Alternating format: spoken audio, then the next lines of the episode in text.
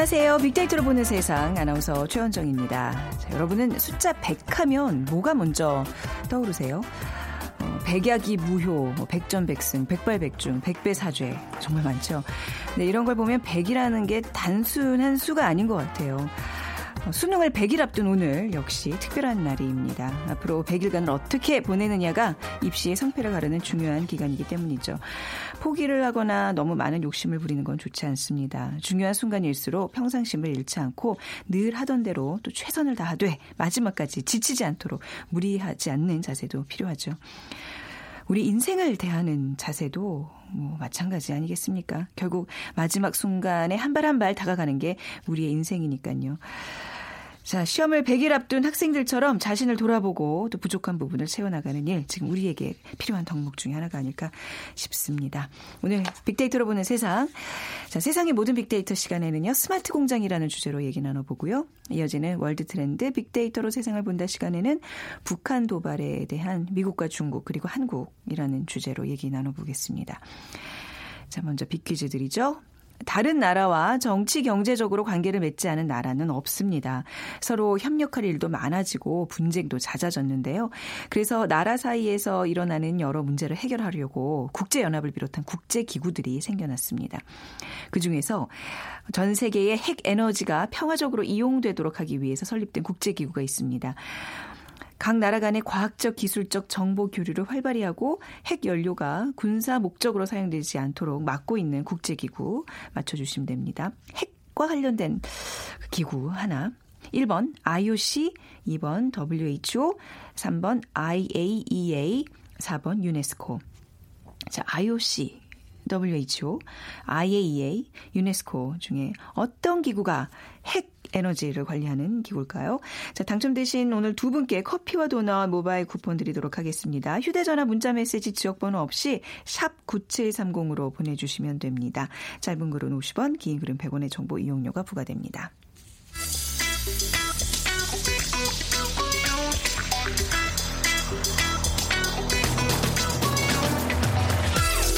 오늘 여러분이 궁금한 모든 이슈를 알아보는 세상의 모든 빅데이터. 연세대 박희준 교수가 분석해 드립니다. 연세대학교 산업공학과 박희준 교수 모셨습니다. 안녕하세요. 네, 안녕하십니까. 자, 오늘 주제가 스마트 공장입니다. 예. 자, 최근 제조업 분야의 선진국들이 reshoring을 통해서 제조업 역량 강화에 노력을 기울이고 있다고 하는데 우선 뭐 reshoring, offshoring 이런 단어들이 요즘 많이 나오더라고요. 어떤 예. 의미인지 좀 알려주세요. 사실 우리도 이제 일자리 문제가 네. 어, 핵심 국정 과제로 떠오르고 있고요. 네. 우리와 같이 많은 선진국들도 일자리 문제와 함께 많은 고민을 하고 있는데 음. 미국이나 독일 같은 국가들은 이전에는 그 굉장히 제조업의 경쟁력을 가지고 있었습니다마는 자국의 많은 기업들이 해외에 그런 싼 인건비를 찾아서 음. 어그 생산 설비를 이제 해외로, 해외로. 이전시키면서 네. 사실은 일자리가 많이 줄어들었죠. 음. 그래서 최근에는 이제 그런 국가들이 그런 해외로 이전되어져 있는 생산 설비를 자국으로 돌리기 위해서 네. 많은 이제 세제 혜택도 주고 있고요. 음. 여러 가지 지원 정책을 지금 펼치고 있습니다. 그래서 네. 그러한 가운데에서 해외에 나가 있던 특히 이제 임금이 싼 국가에 나가 있던 그런 기업들이 자국으로 되돌아오는 네. 그런 현상을 이제 리쇼어링 현상이라고 아, 얘기하죠. 그러니까 이제 해외로 어떤 그 제조 원가를 줄이기 위해서 나가는 것은 offshoring 예. 다시 이제 불러들이는 것을 reshoring이라고 하는데 그런 reshoring의 어떤 예가 좀 있을까요? 특히 이제 네. 우리 사회에서는 최근에 4차 산업혁명의 화두입니다만은 사실 4차 산업혁명이라는 말이 쓰이는 국가가 그렇게 많지는 않고요. 아 그게 예. 정말 저도 그게 궁금했었어요. 그러니까 예. 영어로 그 딱히 이제 용어가 규정돼 있는 건 아니에요. 뭐 Fourth Industrial Revolution 그래서 네. 예 해석을 하면은 4차 산업혁명인데 네.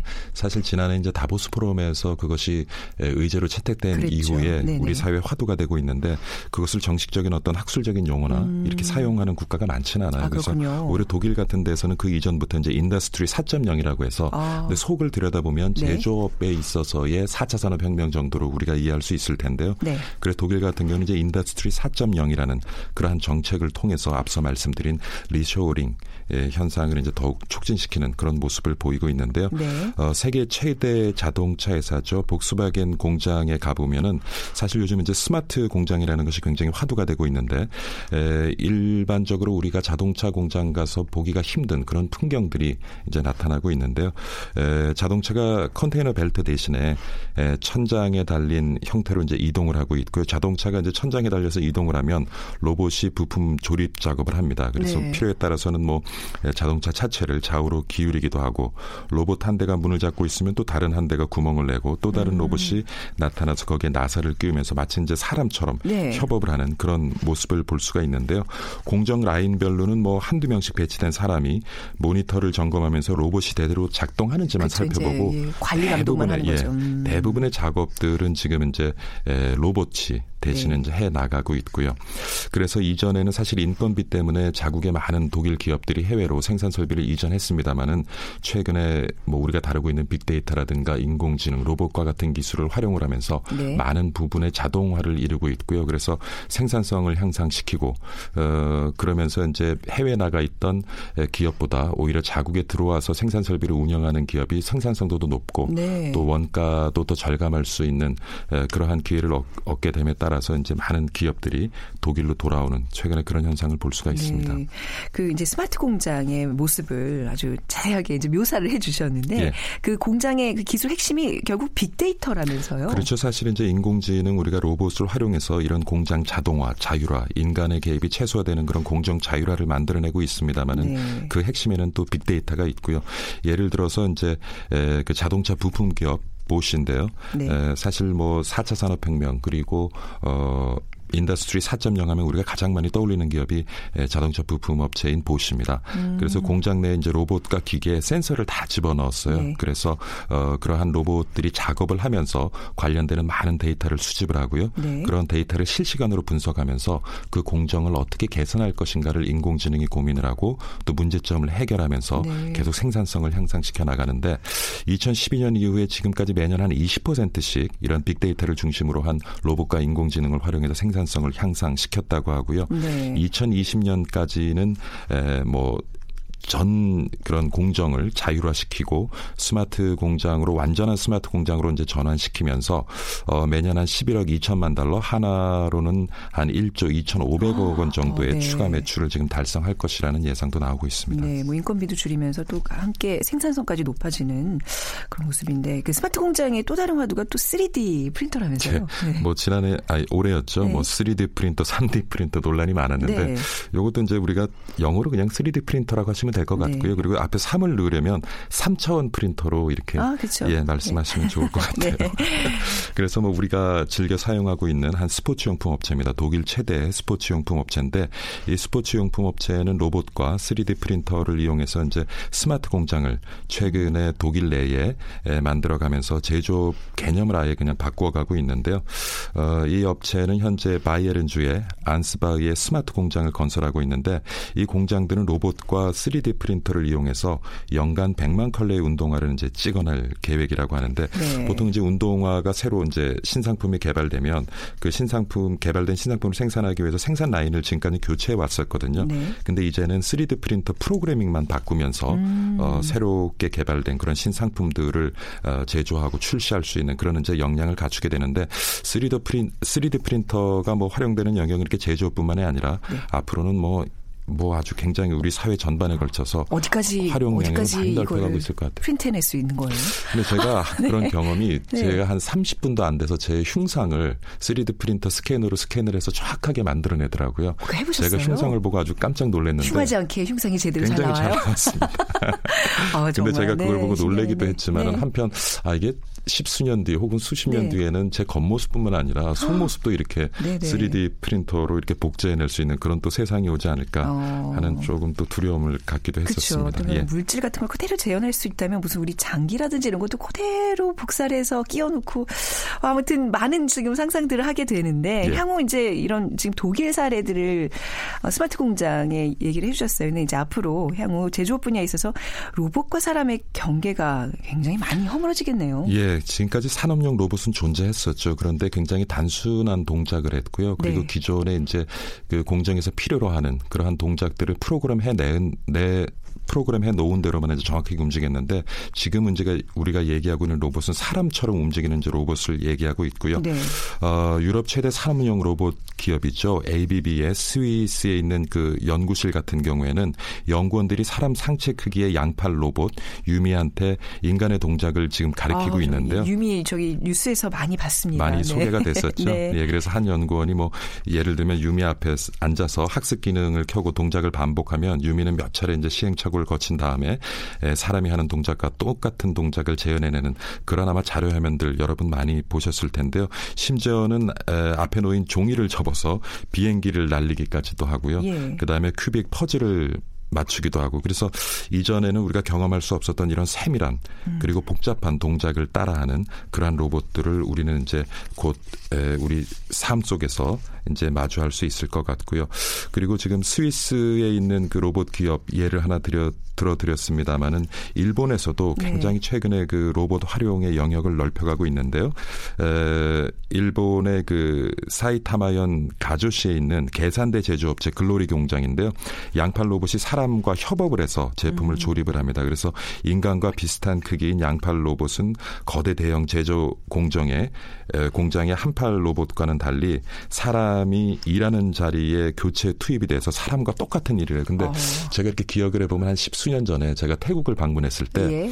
그 사람과 원숭이들이 섞여가지고 사람들이 원숭이들을 가르쳐가면서 이렇게 구슬 깨는 작업을 하는 걸 제가 보고 굉장히 충격을 받고 아, 재밌기도 하고 놀라기도 네. 했는데 그런, 그런 어떤 비슷한 그런 느낌인가요? 어. 제가 이 자료 화면을 보면서 그런 느낌을 받았어요. 이제 네. 사람과 로봇이 이렇게 생산 공정이 뒤섞여가면서 예. 사람이 로봇한테 그러한 동작을 가리키기도 하고 음. 로봇은 그것을 빠르게 학습을 해서 네. 사람을 쫓아서 또 사람과 함께 어울려서 작업을 해 나가면서 또 로봇이 잘못 잘못한 점이 있을 때는 사람이 그것을 수정해주고 음. 이러한 어떤 그 생산 공정의 환경이 네. 조만간에 만들어질 것 같습니다. 단순히 뭐 인공지능 로봇에 의해서 일자리를 빼앗기고 이런 문제가 아니라 이제 앞으로 사람과 로봇이 이렇게 협업을 하는 어떤 같이 공존하는 그런 세상이 분명히 그렇죠. 오겠네요. 지난해 그 이세돌 구단과 알파고 대국이후에 네. 늘 인간과 로봇의 어떤 대결 국면을 음. 만들어 오면서 거기에 우리가 관심을 가져왔는데 네.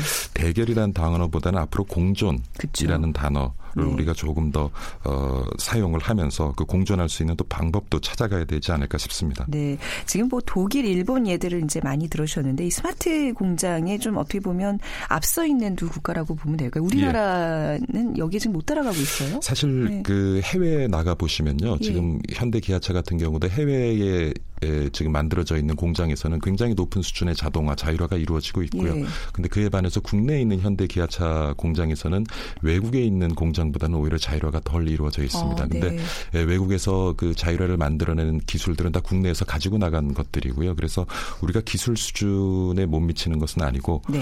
어, 그것을 이제 받아들일 수 있는 어떤 사회적인 그것을 음. 수용할 수 있는 사회적인 여건이 조성되어 있느냐는 문제인데 네. 사실 국내에 있는 많은 업체들이 지금 해외로 나가고 있는 것도 그런 자 자율화를 하는 데 있어서 공정 자율화 자동화를 하는 데 있어서 어떤 노도의 반대라든가 여러 가지 규제가 있기 때문에 네. 지금 만들어지지 못하는 것이고요. 그래서 그런 것들도 앞으로 뭐 기업과 어, 노조 그리고 정부가 잘 협의를 해서 음. 같이 진짜 공존할 수 있는 방법을 찾아야 될 것 같아요. 앞서서 그 소개해드린 보르크스바겐 공장 같은 경우에 지금 자동화 비율이 거의 100%입니다. 아, 95% 정도거든요. 네, 네. 그러면은 우리가 생각하기에 아 그럼 그 자동차 공정에서 지금까지 종사하던 많은 그 노동 노동자들이 일자리 잃었겠구나 생각을 할 수 있는데 오히려 이 공장의 근로자 수는 매년 꾸준히 늘어나고 있어요. 네. 그러니까 그만큼 생산성을 향상 시키고 어, 그런 생산 향상된 생산성을 통해서 시장에서 더 경쟁력을 갖게 되고요. 네. 그래서 매출이 늘어나면서 이전에 단순 작업은 지금 대부분 로봇들이 하고 있지만 그러한 단순 작업을 관리 감독하고 품질 관리를 하는 그런 인력들은 더 많이 충원되고 필요하기 때문에 네. 올해 전체적으로 보면 지금 일자리가 늘어나고 있거든요. 어, 그래서 네네. 이런 부분을 우리가 좀 눈여겨 보면서 단지 자동화, 자율화, 노동자 일자리를 빼앗아갈 것이다 이런 그 아주 그 방정식에서 네. 좀 벗어나서 네. 그것을 공존하면서 로봇과 공존하면서 더 많은 일자리를 만들어내는 방법에 대해서 네. 우리가 좀 고민을 해봐야 되지 않을까 싶습니다. 네, 이 제조업의 미래 스마트 공장에 대한 이야기 굉장히 재밌네요. 한편에 또 공상 과학 영화를 본 것 같지만 앞으로 또 우리에게 닥칠 현실이라는 거 잊지 말아야 되겠습니다. 자, 연세대학교 산업공학과 박희준 교수와 함께했습니다. 감사합니다. 네, 감사합니다.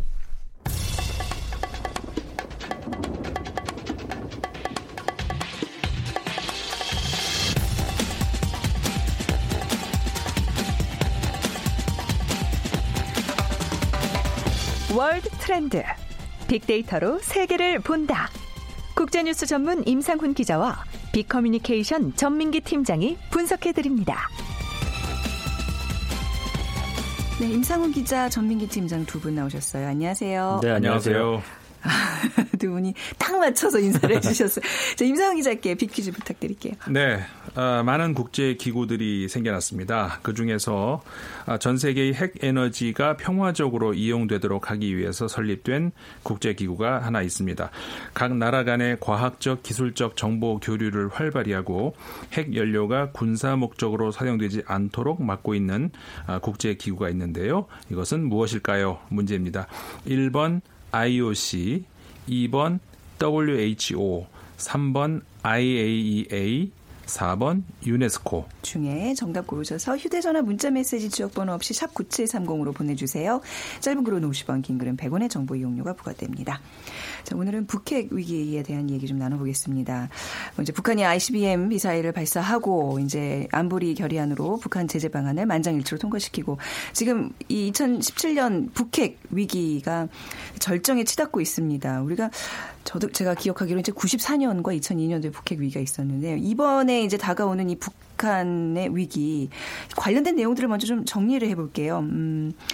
어, 전민기 팀장께 먼저 북한과 북한 도발에 대한 SNS 반응 좀 먼저 살펴볼까요? 네, 북한이 이제 미사일을 계속 발사하다 보니까 지난 석 달간 북한이란 단어가 어, 들어간 연관 언급량을 봤던 68만여 건 정도 굉장히 많이 언급이 됐습니다.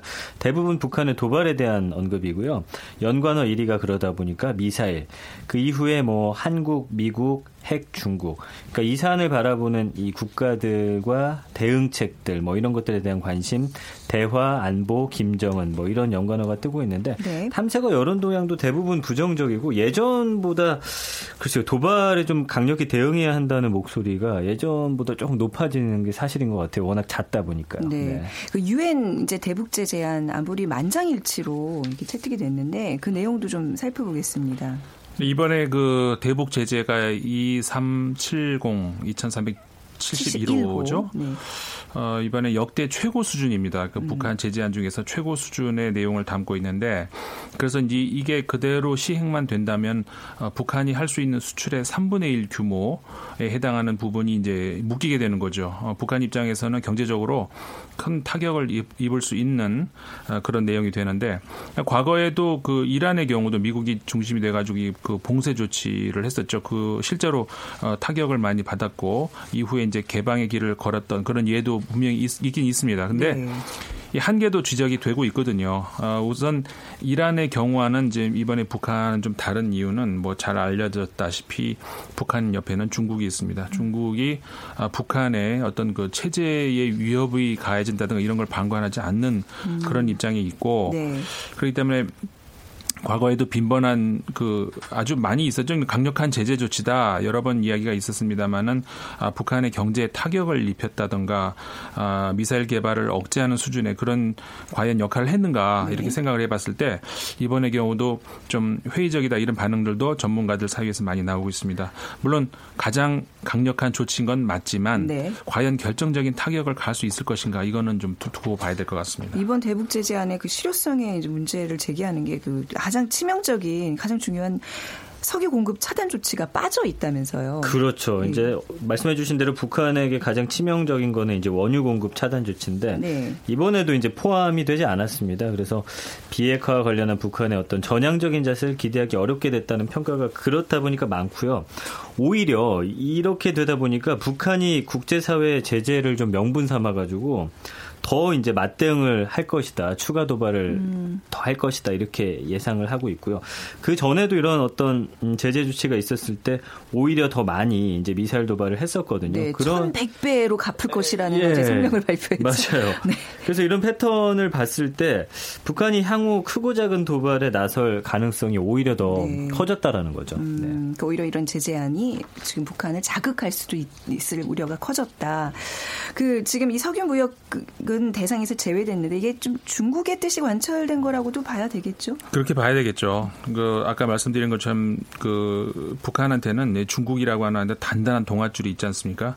네. 그래서 이제 그 두 나라의 관계를 이해하지 못하면은 그 뭐 이해가 할 수 없는 이해가 안, 안 되는 그런 부분들이 있는데 네. 우리 지난번에 지난 시간인가요? 남미 이야기 봤잖아요. 예, 예. 근데 남미 이야기할 때도 사실 그 남미 주민들 시민들의 반미 코드를 읽지 못하면은 음. 이해가 안 가죠. 베네수엘라 가 그렇죠. 왜 저렇게 음. 이해가 안 가는 그런 대목이 있듯이 북한의 경우도 중국과의 관계를 우리가 이제 그 이해하지 못하면은 네. 이해가 안 가는 부분이 굉장히 많이 있습니다. 그러니까 음. 유럽 사람들의 경우는 그걸 왜 못할까 이해가 그렇죠. 안 가는 거죠. 네. 우리는 바로 옆에 있으니까 알지만 음. 그러니까 국제사회가 왜 그걸 못할까 어, 이해가 이제 안 가는 그런 것들을 우리가 이제 그런 차원에서 이해를 해야 되는데 네. 그러니까는 중국에 대한 북, 그 중국의 북한에 대한 효용 가치 이거는 중국도 그렇고 북한도 그렇고 상호적이라는 거죠. 음. 그렇기 때문에 그 사실 미국 입장에서는 이번에 트럼프 대통령이 모처럼 어, 외교적으로 좀 성공한 케이스다라고 이제 미국 언론들이 이야기는 하고 있습니다만은 근데 그럼에도 불구하고 아까 이제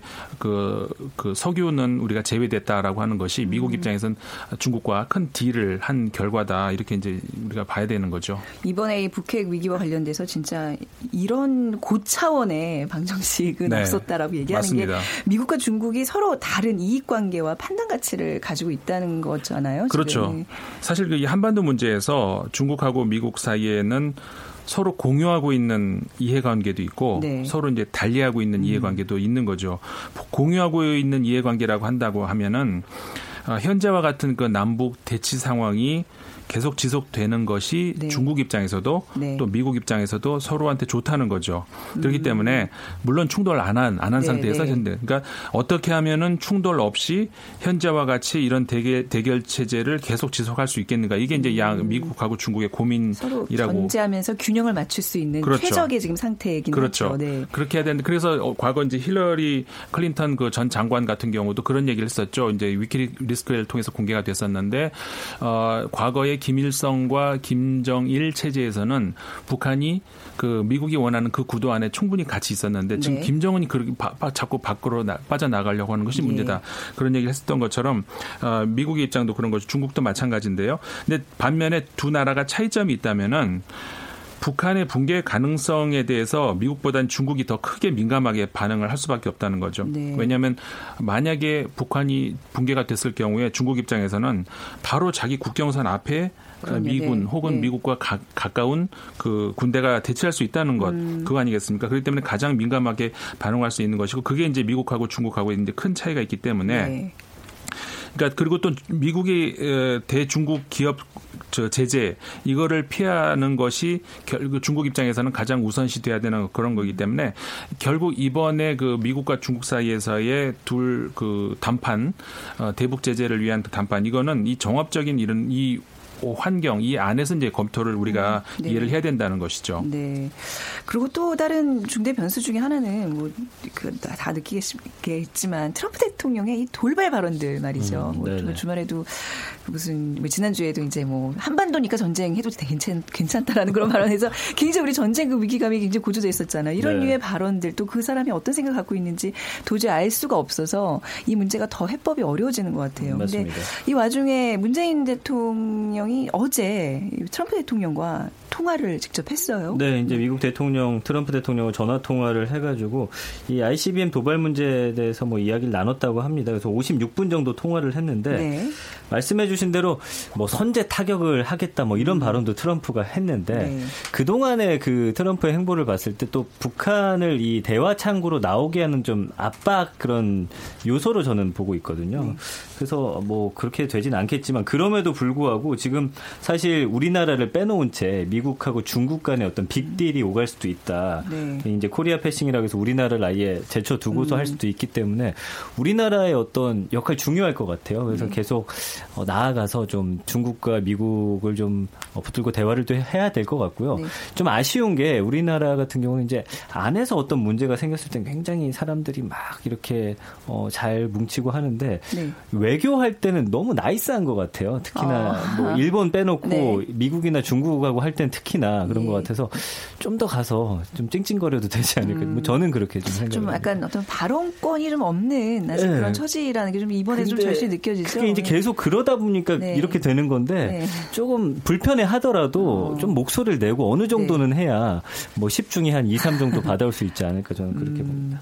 이번 유엔 조치에 대해서 미국 트럼프 대통령도 이게 자유롭지 않은 게 그 지지층의 눈치를 지금 많이 봐야 되는 상황이라면서요. 어떤 그렇죠. 이유에서죠?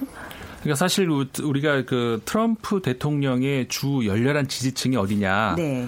어, 뭐 어디겠습니까? 그 러스벨트를 중심으로 해가지고 백인 노동 그렇죠. 백인 네. 남성, 남성 노동자들의 네. 강력한 지지를 받고 있는데 이 사람들이 생각하는 게 뭐고 이 사람들이 트럼프를 지지한 이유가 뭐냐? 아 미국 입장 그 사람들 입장에서 우리가 지금 이렇게 어, 난처하게 된 것은 결국 음. 중국이 우리 일자리 다 뺏어가고 네. 그래서 그런 건 아니냐? 무역 불공평이 너무 심하다, 불균형이 너무 심하다. 어, 그렇기 때문에 이제 자기신들이 이제 이런 어, 이익을 전국한 중국한테 뺏겼다 이런 생각을 갖고 있단 말이죠. 음, 네. 그렇기 때문에 트럼프 대통령이 그런 중국에 대해서 좀 더 강한 제재, 압박 이런 것들을 했으면 하고 원했고 지금도 원하고 있고. 네. 근데 이번에 대북 제재 조치에 대한 중국과의 어떤 협상 과정에서 그런 부분들이 상당히 유예됐다고 음. 우리가 생각을 하거든요. 공식적인 네. 모든 것이 아직 나오지는 않았습니다. 그렇지만 어, 대부분의 국제 문제 전문가들이 그렇게 생각을 하고 있거든요.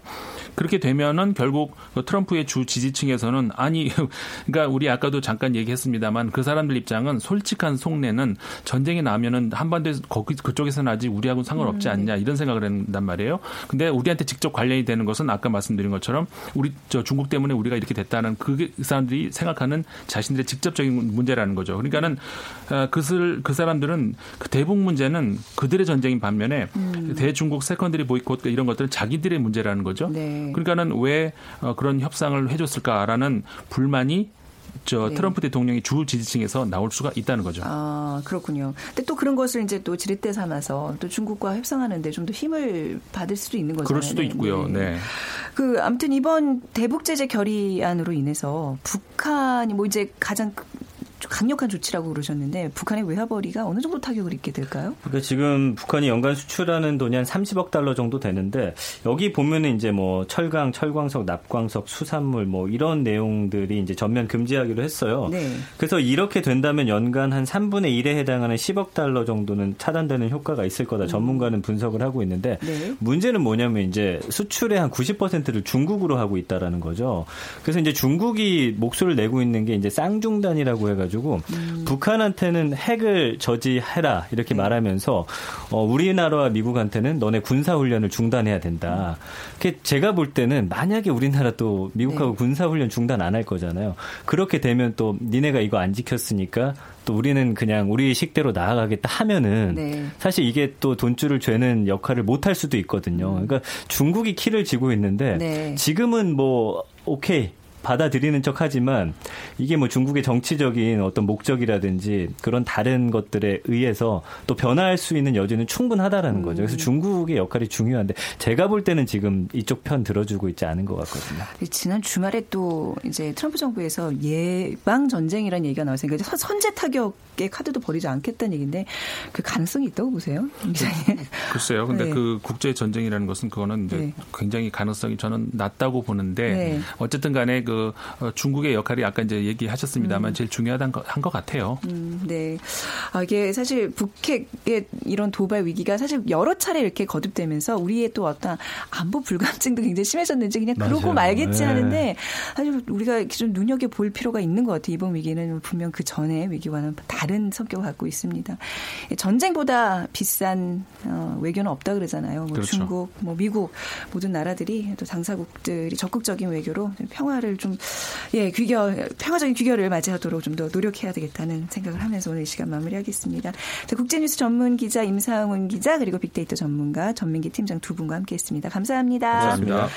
자, 오늘 정답은요. IAEA입니다. 원자력을 안전하게 국제 원자력 기구죠. 자, 5317님 아들이 군복무 중인데 요즘 불안합니다 하셨고요. 7941님 아, 자고 일어나면 북한의 핵 문제가 화두로 떠오르네요. 현명한 해결책이 나오기를 바랍니다. 저희 모두 같이 기원하겠습니다. 자, 빅데이터로 보는 세상 내일 오전 11시 10분에 다시 찾아오겠습니다. 지금까지 아나운서 최원정이었어요. 고맙습니다.